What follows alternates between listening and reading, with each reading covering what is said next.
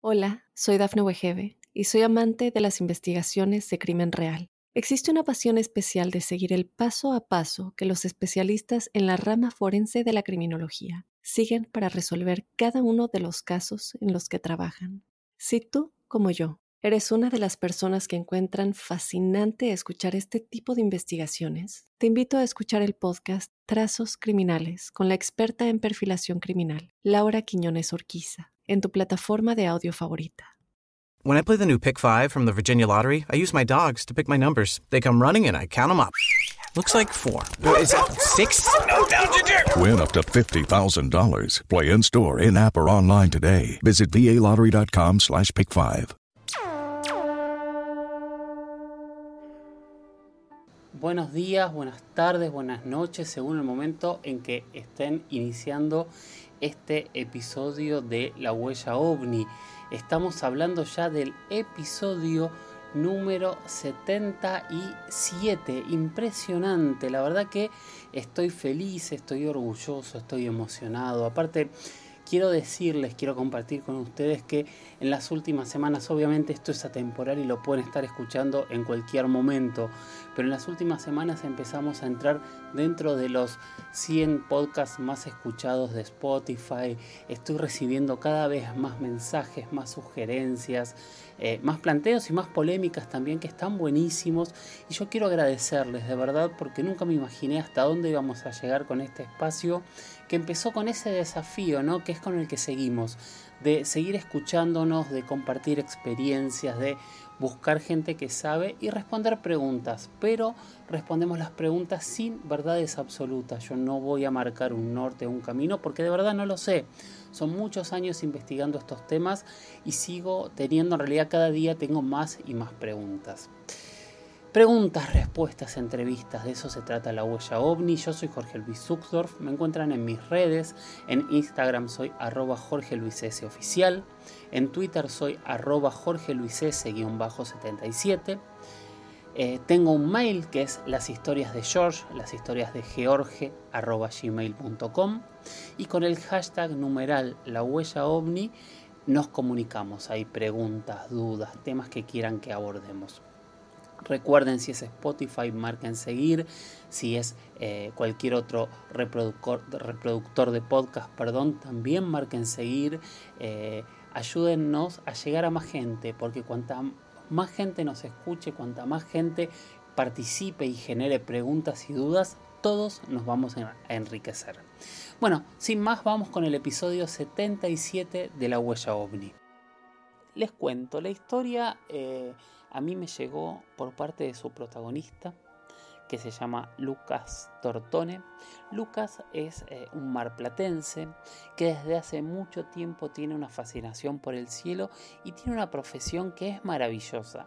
Él es astrofotógrafo, o sea, se dedica a tomar fotos de las estrellas y los astrofotógrafos son quienes logran algunas de las imágenes más increíbles que, vemos hoy de, estrellas, constelaciones, eh, no planetas, porque los planetas son muy difíciles de ver, salvo los del sistema solar, pero quiero decir, hacen unas construcciones del cielo que son maravillosas e increíbles. De hecho, les recomiendo que vayan a seguir su página de Instagram, donde van a ver muchísimas de las imágenes que él toma. Estoy hablando despacio porque estoy buscando la página mientras les digo. Es Lucas DM, Lucas D MDQ, Lucas D MDQ. Síganlo y van a ver las imágenes que tiene. Bueno, él en un momento de su historia se fue a trabajar y a vivir a Chile y en el norte de Chile tuvo una experiencia muy extraña con luces en el cielo. Cuando él me la contó, yo recordé automáticamente el caso de Rodrigo Bravo Garrido, este piloto que vio esa, luz extraña también en el norte de Chile cuando estaba haciendo un ejercicio con, con, unos este, paracaidistas y entonces me pareció que lo mejor que podíamos hacer era juntarnos los tres y, y conversar sobre las fotos de Lucas. Bueno, y esta fue la conclusión. Bueno, Hoy estamos con una entrevista súper interesante y súper completa. Eh, hace unos días eh, Lucas se contactó conmigo para mostrarme unas fotos que había tomado y, nada, las empezamos a analizar para tratar de entender. Eh, hola Lucas, ¿cómo estás? ¿Cómo estás? ¿Me contás bien a qué es que te dedicas vos? yo trabajo con astrofotografía o sea, únicamente esto hace cinco años ya aproximadamente y lo tengo como afición desde que tengo uso de razón yo. Y contanos qué es la astrofotografía. La astrofotografía para mí es la mejor forma de transformar una cámara en una máquina del tiempo, porque ¿viste? si bien las fotos siempre son para recuerdos y demás, con esta técnica uno a veces puede fotografiar por ahí objetos que ya no existen este, u objetos que tenés a 600 años luz de distancia, por decir un número, una estrella de televisión, que en realidad la estás viendo como era en esa época. Este, a mí es algo que me llama mucho la atención y me cautiva mucho eso, el hecho de saber que estás fotografiando una galaxia que la estás viendo como era en un momento que la Tierra por ahí todavía ni se había formado. Claro, súper interesante. Bueno, y eh, antes de, preguntarte el caso, también tenemos a un conocido de nuestro programa, uno de los expertos eh, más interesantes para escuchar, porque aparte es un profesional del aire, Rodrigo Bravo Garrido. ¿Cómo estás, Rodrigo? Hola, Jorge. Eh, gracias por la invitación. No sé si tan experto, pero por lo menos algo, algo se hace. Y fanático de San Lorenzo también, tengo que decir. Sí, soy cuervo, sí. en Argentina, porque acá en Chile soy chuncho, desde la U. claro que sí. Bueno, Lucas, contanos cómo fue eh, esto tan extraño que grabaste, por favor. Y fue en el año 2017. Yo estaba viviendo en La Serena, porque estaba, bueno, trabajaba ahí, daba talleres y demás, y estaba en la zona del Valle de Iqui casi siempre tenía mi hermana, mi primo y un par de conocidos más que vivían en Iquique en ese momento, que es bien al extremo norte de Chile. Y bueno, se dio, viste, quería conocer allá, visitarlos y demás, entonces fui para, para aquel lado. Alquilamos un auto un día y la idea era ir a el Salar de Huasco, que se llama, que es, o sea, por Iquique, yendo en una ruta para el lado del este, para el lado de la cordillera. La idea era llegar ahí recorrimos esas rutas todo el día, ¿viste? Y estuvimos haciendo fotos, paramos en varios pueblitos, comimos y demás, y ya la noche, de vuelta, frenamos en un lugar que era la ruta A665, hoy la, la miré en los mapas, en un tramo que sería entre Pica y Los Chanchones, se, llaman los dos lugares. Este, decidimos frenar ahí, hacer fotos, ¿viste? a comer algo, eran 10 de la noche aproximadamente por ahí. Y yo me puse a hacer una fotografía como era una noche que había luna. Para lo que es astrofotografía, la luna te complica mucho por el brillo y, el contraste que te quita del cielo. Entonces estás muy limitado a menos que le quieras hacer foto a la luna. Y dije, bueno, me voy a poner a hacer una fotografía que se llama Star Trails, que es un tipo de fotografía que se ven las trazas de las estrellas y con eso uno denota lo que es el movimiento de rotación de la Tierra. Eh, bueno, programé la cámara para que dispare. Estaba apuntando la cámara en ese momento hacia el lado de Pica, o sea, para el este. Y a la derecha aparecieron dos luces verdes y rojas. Que lo, primero que dije cuando las vi, dije, mira, o sea, son drones, qué raro acá, como era una zona desértica, ¿no? no había nadie, no se veía nada, justamente por eso frenamos también. Este, lo primero que se me ocurrió decir, viste, con mi primo lo tiene lado, dije, no, deben ser drones. Pero en ese momento que lo dijimos, hicieron como una maniobra media rara, que dije, bueno, no, por ahí no, este, no quedó ahí. Al ratito escuchamos un ruido que era parecido al, de un avión chico, una avioneta, como si fuese muy a lo lejos el ruido, tampoco es que era, ¿viste? como cuando te pasa el avión por arriba, pero algo como un motor de ese tipo. El ruido fueron muy pocos segundos, vimos las luces algunos segundos más y desaparecieron.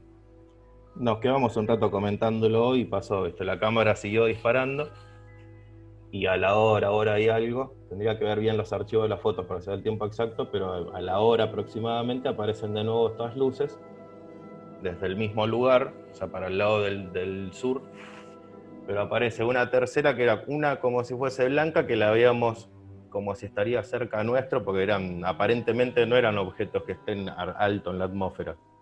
Se los veía medianamente cerca. Una se queda fija y las otras dos empiezan a cambiar de colores entre blanco, verde y rojo, y a veces era un color fijo, a veces eran intermitentes, a veces por ahí no había colores y te aparecían en un lado, no veías nada, te aparecían para el lado del Pacífico. Y empezaron a hacer esas cosas, o sea, maniobras, no sé, raras, que estaban ahí arriba en la zona, o sea, se veía que no tenían un destino fijo o algo así, porque era casi en círculos que hacían la cosa, hasta que empezaron a moverse un poco más esas maniobras, hacían tirones largos para el lado del Pacífico, que es lo que se ven en las fotos cuando quedan lo que es la ruta hacia la izquierda. Este, ahí empezamos a hacer ya tirones largos, muchos movimientos, las luces que cambiaban, ruido no se escuchó más y llegó un momento que nos miramos con las personas estábamos ahí, que éramos cinco personas, y dijimos, che, no, no sé qué es esto, nos empezamos a incomodar un poco y nos fuimos todos, nos fuimos al auto y nos fuimos. Alcancé a hacer esas fotos que, que te mostré y fue una incógnita, una intriga, ¿viste? que me quedó siempre. Pues ya te digo, estoy acostumbrado por ir a ver lo que sean satélites y demás. Un, un, globo meteorológico no te lo puedo decir porque creo que nunca vi uno. Pero tengo, creo que, algo de conocimiento como para distinguir cosas en el cielo y esto, en este caso, por eso de las maniobras, no me cerraba que sean drones, pero tampoco sé qué di. Hola, soy Dafne Wegebe y soy amante de las investigaciones de crimen real. Existe una pasión especial de seguir el paso a paso que los especialistas en la rama forense de la criminología siguen para resolver cada uno de los casos en los que trabajan. Si tú, como yo, eres una de las personas que encuentran fascinante escuchar este tipo de investigaciones, te invito a escuchar el podcast Trazos Criminales con la experta en perfilación criminal, Laura Quiñones Orquiza, en tu plataforma de audio favorita. ¿Qué opinas, Rodrigo? Un poco también convocarte, además de, de, que sos experto, que sos piloto, vos tuviste también una experiencia extraña también en el norte de Chile, ¿no? Sí, yo junto a 13 eh, personas más observamos una luz, pero esta estaba al nivel de vuelo nuestro, estamos hablando de 11.000 pies, son en realidad casi 3.000 y tantos metros. Y esto, en un momento determinado, pensamos que era un avión en sentido contrario. Y al encender las luces de nuestro avión, esto comenzó a, cambiar sus colores, en realidad cambió los matices y comenzó a ser como una especie de pulsación, que e, e, era más extraño. Terminado este, este proceso, yo llamé por frecuencia, consulté en el radar que nos estaba controlando, vi el radar nuestro, no teníamos nada. Eh, en un momento determinado esto volvió a su tamaño original y se fue en descenso hacia el norte, donde definitivamente, literalmente, se apagó.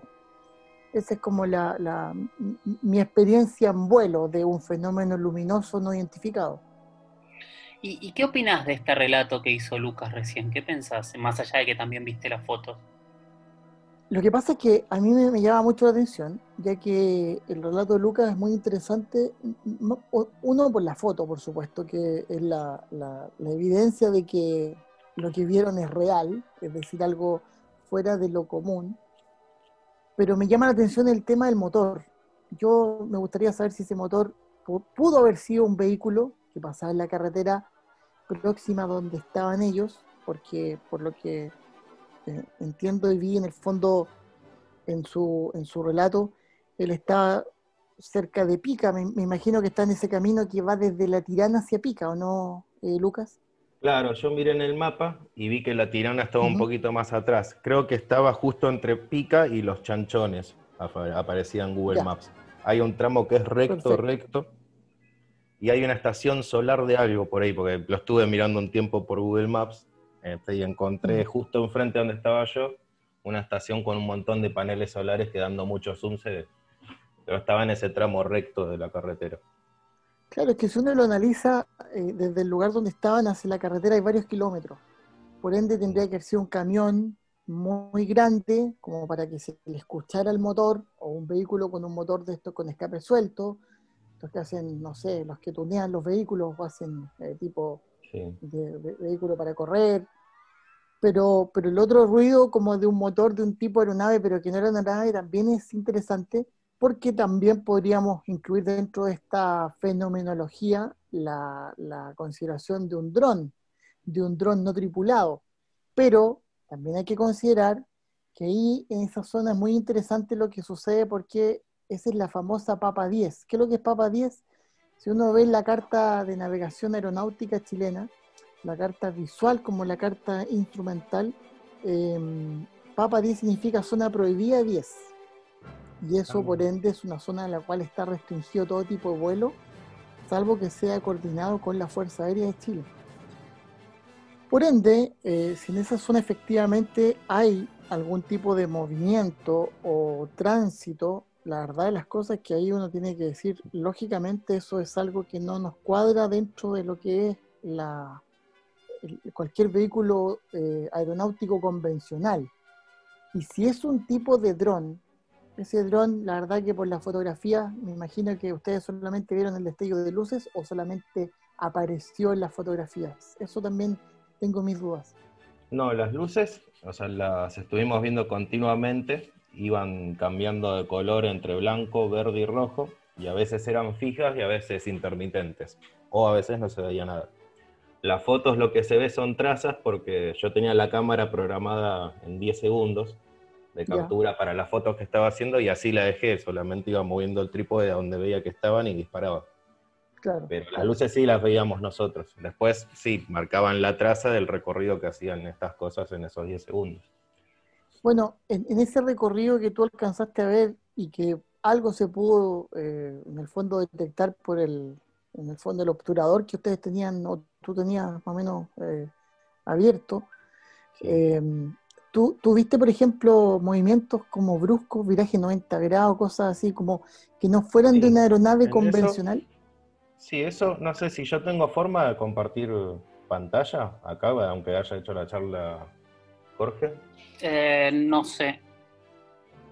Pero sí, hay, unas fotos que tienen la forma de boomerang, ¿no? Esos eran. Claro, hay unas fotos.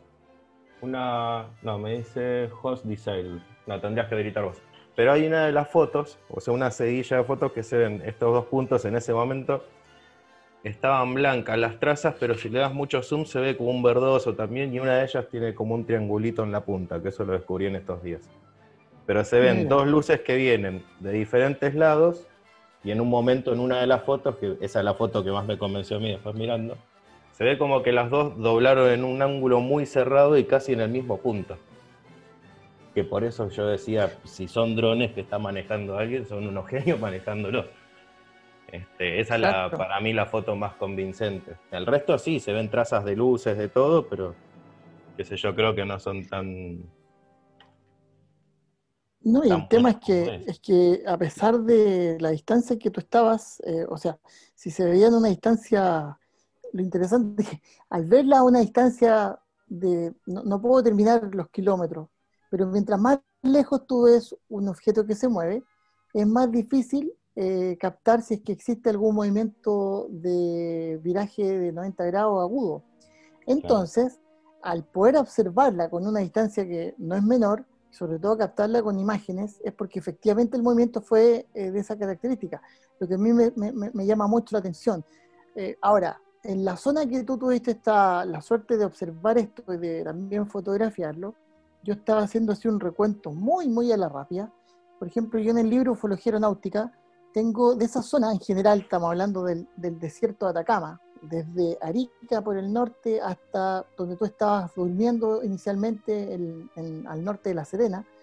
Estoy hablando de eh, tres, cuatro, estoy hablando de seis casos, seis casos que son solamente de ahí.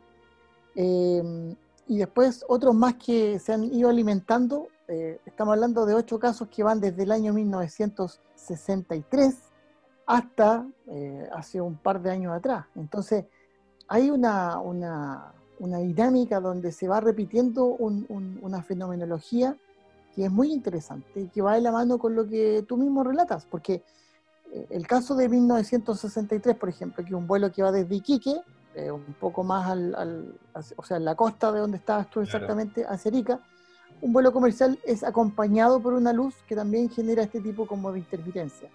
Eh, hay un caso muy, puntual, eh, también en la bahía de, Arica, o en el otro muy parecido también, los dos del año 83, en Tongoy, cerca de, cerca de Coquimbo y La Serena, donde también eh, unos aviones pesqueros observan eh, fenómenos con este tipo, esta luminosidad, este tipo, este tipo de colores. Hablamos de, ¿tuviste, cuáles fueron los colores que tú específicamente viste?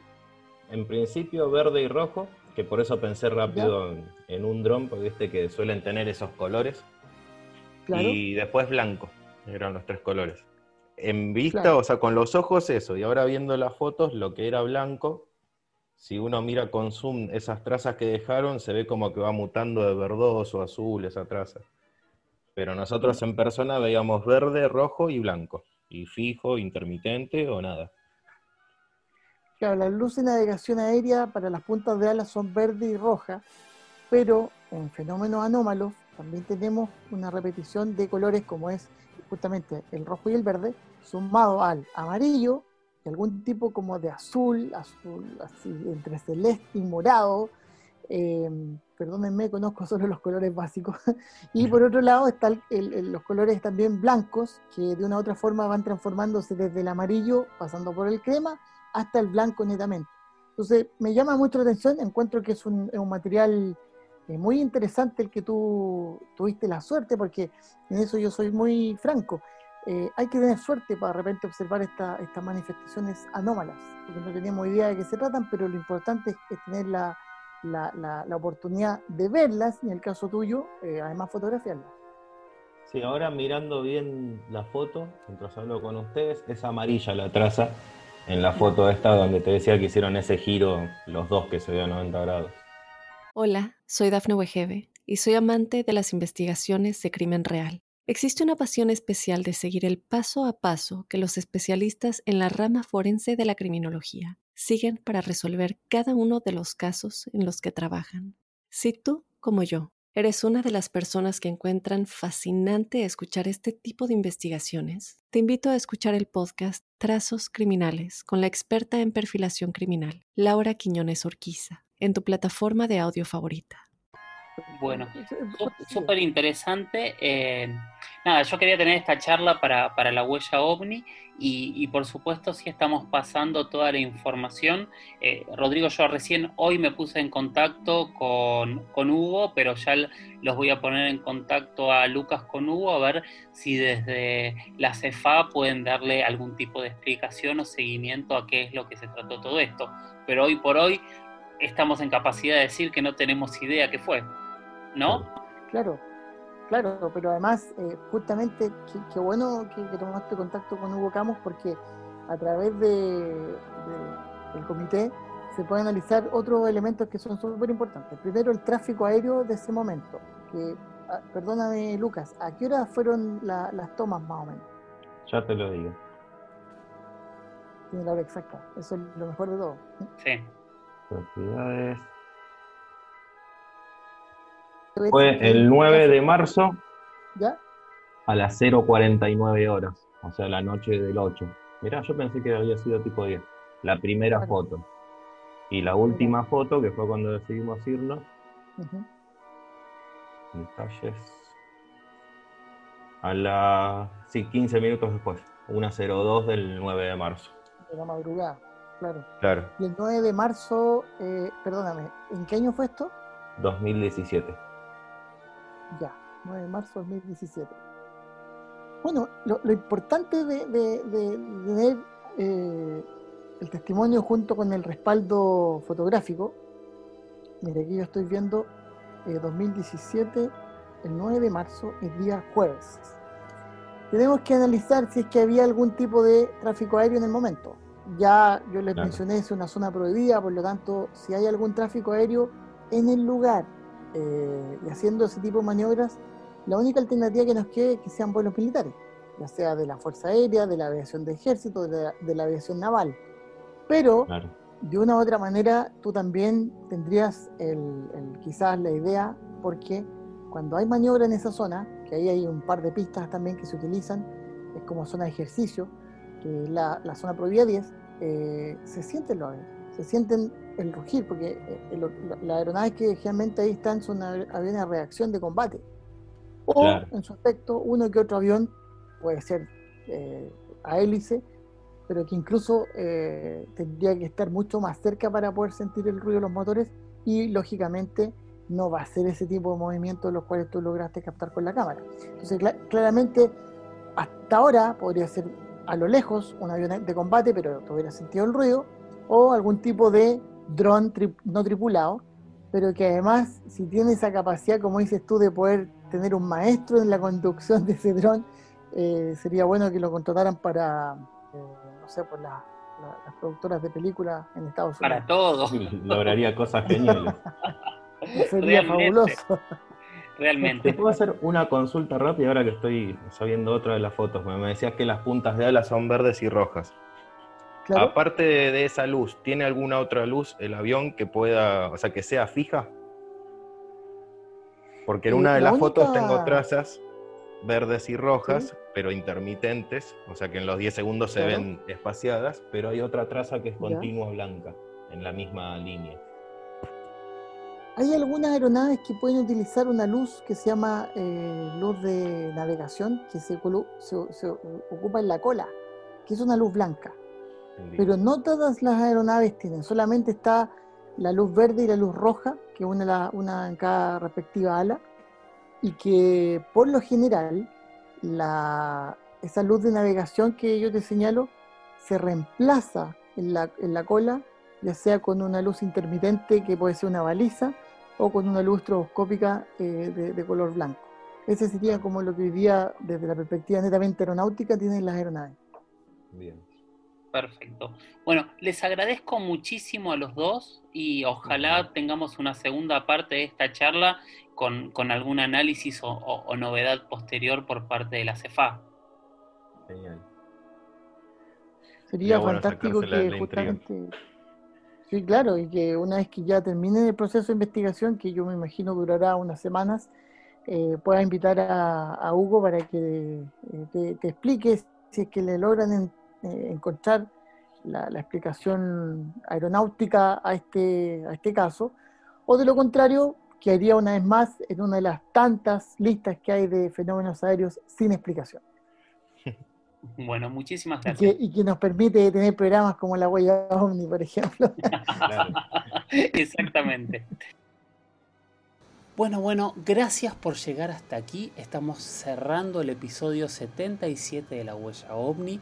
Y como siempre les digo, miren al cielo, anímense a hacerse preguntas y quedarse con estas dudas, con especie de vacío que nos da la pregunta a diferencia de la certeza, pero es un vacío que nos da movilidad, que nos impulsa a buscar, a entender, a comprender. Yo creo que es la única clave para algún día entre todos tener una respuesta. Soy Jorge Luis Zuckdorf y los espero en el próximo episodio de La Huella OVNI. Gracias y hasta la próxima. Chau chau.